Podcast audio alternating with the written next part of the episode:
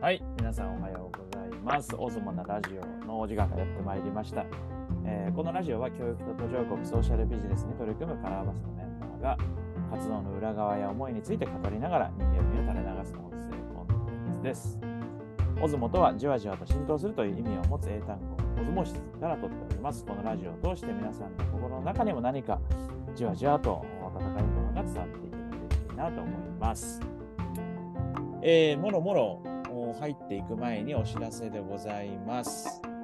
えー、じゅうにがつむいかの水曜日夜しちじはんからですねドッツセミナーがございまして、今回は、えー、山口市の中学校で働かれている塚原先生をお招きをしまして、まあ、国際交流×英語力みたいな形で英語とは何なのか、英語力とは何なのかということを先生方ともやり取りしているとしております。参加無料ですので、気になる方はぜひ概要欄からご覧ください。よろしくお願いします。お願いします。ということで、冬ですね。採用はいいんですか？採用のお知らせですか？はい。採用も絶賛あの募集しておりまして、えー、お知らせしておきましょうか。しておきましょう。はい。まだいけますもんね。はい。えっと。現在ですね、我々カラーバスと一緒に働きたいという方を募集しておりまして、えー、ぜひ、まあ、事業展開とか海外ソーシャルビジネスとか、まあ、そういったことに関心のある方は、えー、概要欄ご覧いただきたいなと思いますし、周りにもあなんかこの人興味あるかもという方いらっしゃればですね、ぜひ、えー、リンクをお送りいただけたらなと思っております。プレエントリーの締め切りじゅうにがつとおかとなっておりますので、ぜひ一度ご覧ください。よろしくお願いします。お願いします。元気ですか？いや、元気です。おかげさまで。冬ですね。そうですね。寒いですね。最近一気に寒くなって。寒い。え、てかさ、このカラーバスと一緒に働きたい人募集みたいな。ああ、どんな人に来てほしいとかあるの？あ、今回の採用ですか？そうそう。なんか結構ここ丁寧に説明しといた方がさ、うん、いいんじゃないかなと思って。とはいえ結構さ、今までのカラーバスのことを知ってくれてる人とかさ、うん、なんならこういう海外で働くみたいなことに憧れてる人って世の中たくさんいらっしゃると思うんですけど、はいはい、なんかそういう人なのかどうかみたいな、うん、まあそれイコールこれからのカラーバスのあり方みたいな感じに話が広がっていくんだと思うんですけど、そのあたりはどうですか？そうですね。うーん、まずどういう人に来てほしいかっていう時に多分一個分かれるのが、うん、経験があるかないかだと思うんですよ。うん、で経験、じゃあどんな経験なのかっていうと、おまあ、海外と関わる仕事をしたことがあるかっていうことと、うん、えー、なんかビジネス作りとか事業の経験があるかっていうのが多分ポイントになるんですよね。うんうんうん、もうちょっと具体的に言うと、なんか例えば国際協力 エヌピーオー で働いてましたとか、は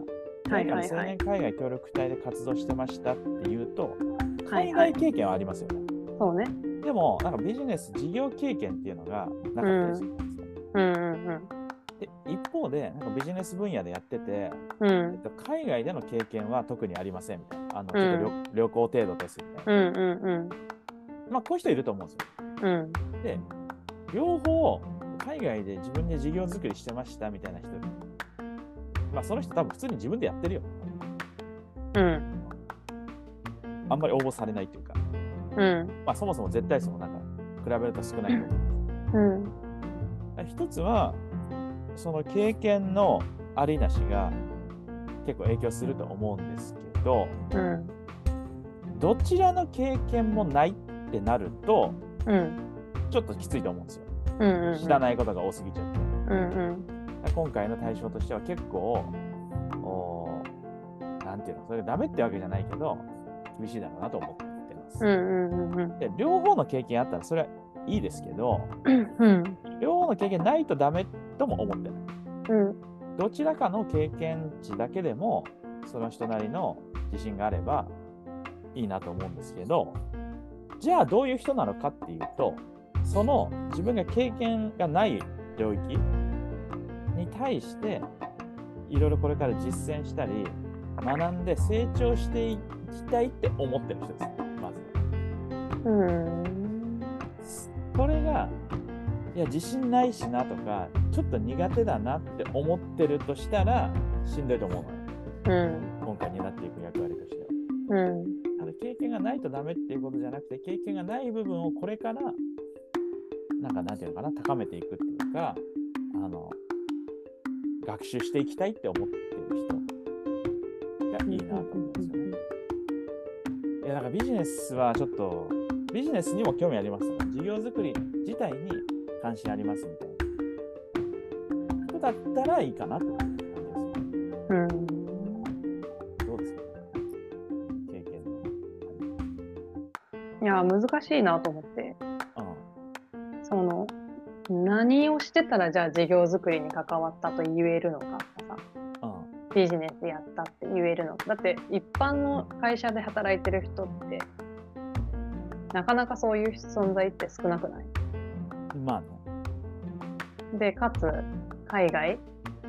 しかも海外って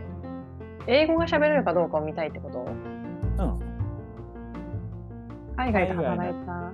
そうそう。海外の人とのコミュニケーション、やり取りをした経験があるかとか。ああ、じゃあコミュニケーションのスキルを見たいってこと？そういう。スキル。うん、まあそうかな。だから、まあその経例えば住んだことがある人と。うん、見たことない人で、うん、ざっくり言うと不安感とか恐怖心が違うと思う。うんうんうんうん、その恐怖心を克服するのって結構時間かかるから、うん、ある程度海外に住んだことあったりとか、うん、そういう経験がある人の方がいいなと思う。なるほどね、うん、そういうことですか。どちらもないときに例えばさ、いや海外で働くなんかソーシャルビジネスっていうと、なんていうの、すごいむず難しいことっていうかさ、壮大なことのように捉える人もいるんかなと思うんだよ、うん、なんかちょっとやったことないしイメージ湧きにくいみたいな、うん、なんかそれが例えばもうそれ経験してた人からしたらさ、壮大なことじゃなくなるわけじゃん、うん、こ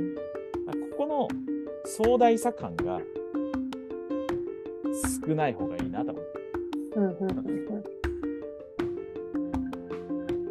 うん、なるほどね。どんな人が来られるか楽しみですね。あ、採用の時に重視してるポイントって何かあるんですか？そう、人に対してですか？そうそうそう、どういう人、この人だって決めるポイントこれはこれから受ける人からしたら聞いといたら得かもしれないけど、あ難しいじゃん採用って。ぶっちゃけ私すごい難しいなと思ってて、人を採用するって、まあ誰目線のな何様やねんみたいな気持ちにいつもなるんだけど、なんか要は何を基準にこの人と働きたいって思うかとか、その人を採用するかっていう判断って結構人の個性によって違うっていうかさ、うん、だからこそ、まあ、なんか団体としてどうありたいかとか、団体がどういう人を今求めているかとか、団体がこれから先どんな成長を遂げていきたいから、じゃあスキルを優先するのか人となりを優先するのか、なんかそういうところからまで結構逆算して考えないといけない採用の基準ってあるんだろうなって思ってて、でもなんかあんまりカラーバスってこれまでインターンも含めさ、そこの基準を明確にさ決めてきたわけじゃない、共有し合ってきたわけじゃないから、その職員間の中で、うん、なんかだとしたらまた難しいよなと思った。まあ最終決定はヨッシーがやるってことになると思うんだけど、うん、何なんだろうと思って、この採用における基準って。まあね、まだベースはまあバランスだと思うんだけど、うん、多分に段階でそもそもこういう感じの人じゃないとあのフィットしないよねみたいなラインが多分あって、うん、でそこを上回るさこの人いいなっていう人の中ではじゃあなんていうのどっちの路線なのかとかさどういう強みの方を優先するのかみたいな話になるのかなと思う。うんうんうん。なんかにだんかい。うん。で、じゃあそのベースのそもそもこういうのみたいなのは多分スキルっていうよりもちょっとマインドセットとかコミュニケーションのスタンスなんだと思う。うん。なんかもうちょっと具体的に言うとその自己を開示したり自己を許容したり。うん、あの人の話聞きながら自分の話できたり、うんうんうん、なんか割とベーシックな部分がないと、うん、このリモートワークきついと思う、うん、だからまあ結構まあそこは分かりやすく最初の段階ではあるしそれってなかなか対策できないっていうそうだね。でしかもそれ悪いっていうかその人に合う仕事はそれであると思うんだけどさ、うん、アラバスの働き方の意味はそれが結構大事かな、うん、思う。なるほどね。でその後はもちろんいろんなね経験とかスキルとかさ人によって違うよ、うんうん、だからそれでより、まあ、この人のこの強み重視して進めていくってこともあるかもしれないし一方でそういう経験ないけど伸びしろに期待して進めていくっていうこともあると思う。なるほど、うん、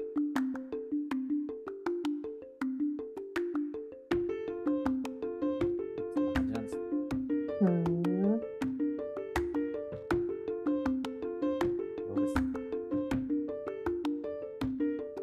どうですってだからいろんな団体さんのいろんな採用の仕組み、うん、とか勉強した方がいいなって思ってる、うん、まあ皆さんそれぞれ会社の特性に合わせて結構こういう採用のフローとかさ採用の基準とかさ採用のなん、なんて言うんだろうなうん関係者採用に関わる関係者とかさ結構多分いろいろ会社さんによって団体さんによってやり方工夫してるの多いなっていうイメージがあって、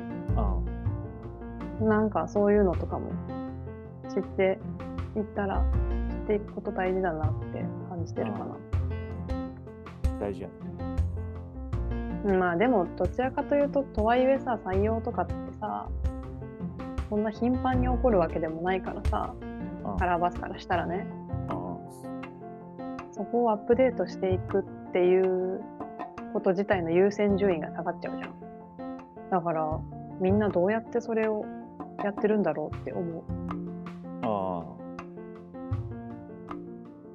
あ、確かに。まあでもだから意識的に優先度を上げてるんだろうね。まあそうだよね。ああまあとかある程度人数規模多いっていうか、そういう組織みたいな。感じになってきたらもうそういう人事部とか採用とかそういうのに特化した設けるんだよね。部署作るっていうかさでその人たちはそのことを考えながら普段仕事してるってことでしょ。そうだね、うん、なんかよく言われるのがさエースを採用に持ってくるみたいな。エースを採用に持ってくる、うん、エースプレイヤーをってこと。そうそう採用の担当にする。そうそうそうそう。えー、なんで要はそこが、まあ、特にちょっと大企業とかねそういうところもそうだけど、うん、フロントに出るわけや、うん、でそうじゃない人ってさ接点が少ないわけや、うんうんうんまあ、すげえざっくり言うとえどんな人社員さんいるのかなって話聞かせてくださいで出ていく社員がさあなるほど、ね、どういう人か、まあ、もうちょっと言うとその人が自信があったりとか、うん、その人がそのいやうちのチームってこうだよとかこういうのをなろうとしててっていう、まあ、ある種ポジティブなオーラを出すとさ魅了されてさ、うん、魅了するっていうか、まあ、それに近しい人が応募しようってなる。うーんから短期的に言うとエースは事業に置いといた方がいいんだけど、うん、長期的に見ると、うん、採用とか人事に持ってった方がよりそういう人が入ってくるから、へー、ね、だから結構多いとか多くの場合そうしてると思う、いろんな企業。でもなんかあんまそういうイメージなかったな私。なんかこれは偏見かもしれないけど、一般的にはなんか人事とか採用に異動になったみたいなのを言われた職員社員はさ、うん、は飛ばされたみたいなさ、なんか事業最前線のところにいたのにみたいなさ、うん、そういうイメージを持ってる人が多い気がして、なんかそうふたつのパターンあると思うし、うん、そう感じる人もそこそこいると思う。だよね。そこなんかあんまりそこに人事とか採用みたいな会社におけるそこの絵の位置づけがさ、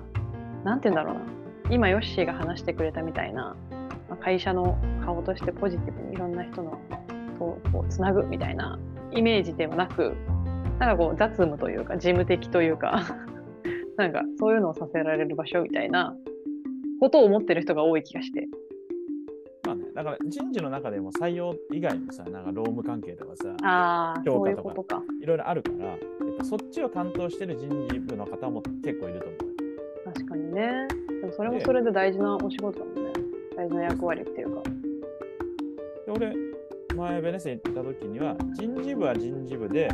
うん、どちらかというとちょっとこうそういうあのバックオフィス的な人がやってて。うんうんうんうん、うん、採用活動になった時に、うん、各部門から、うん、そのエースを引っ張ってきて喋らせる、うん、へーいうのはやなんかやってる。へー。で人事部がさ会社のこと説明するのを聞くのと、うん、この会社でいろいろゴリゴリやってる人が話すので、うん、そうだね、なんか違う変わるじゃん実際、うん、同じようにはできないっていうかさ、うん、確かに。だからそれは実践者が喋るっていう風にするのはいいんじゃない？でも忙しいからね、あのー、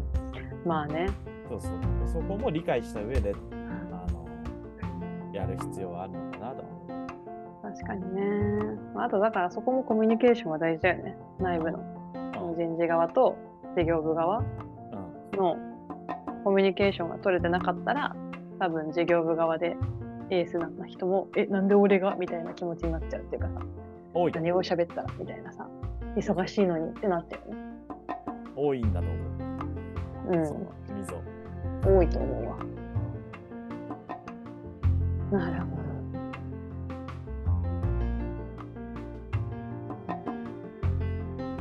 まあ、今日ちょっと今ラジオ撮ってる。今日のこの日の夜に。採用説明会というか商談会がありますから、うんうん、いろんな方とやり取りできればなとは思いますし、説明会参加した後にこのラジオ聞いてる方もいるかもしれないです確かにね、うんうん、そうだね。だからあ、そうだね。だからそういう意味で経験、うん、その海外っていうのとビジネスっていうのを言ったけど、この間の説明会やり取りしてて、うんうん、もう一個あるなって思ったのが、うんえっと、リモートワークの経験みたいなのも結構影響するかもなと思ってて、うん、私もそこ思った。セルフマネジメントとか、そうだね、テキストコミュニケーションとか、そうだね、結構いろいろ経験のあるなしで違いが出るじゃないですか。確かに。だから別に学んでいけば、あの、うん、できるようになるんだけど、絶対、うんうん、それがないとダメっていうわけじゃないけど、うん、うんまず自分が何を経験しているか、何を経験してないかっていうことを冷静に把握し、うん、それを学びながら深めていこうって思えるかどう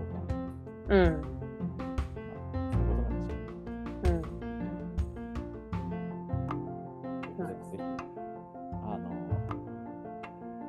私やんと思う方はぜひ応募応募いただきたいなと思いますので、ぜひよろしくお願いします。はい、よろしくお願いします。は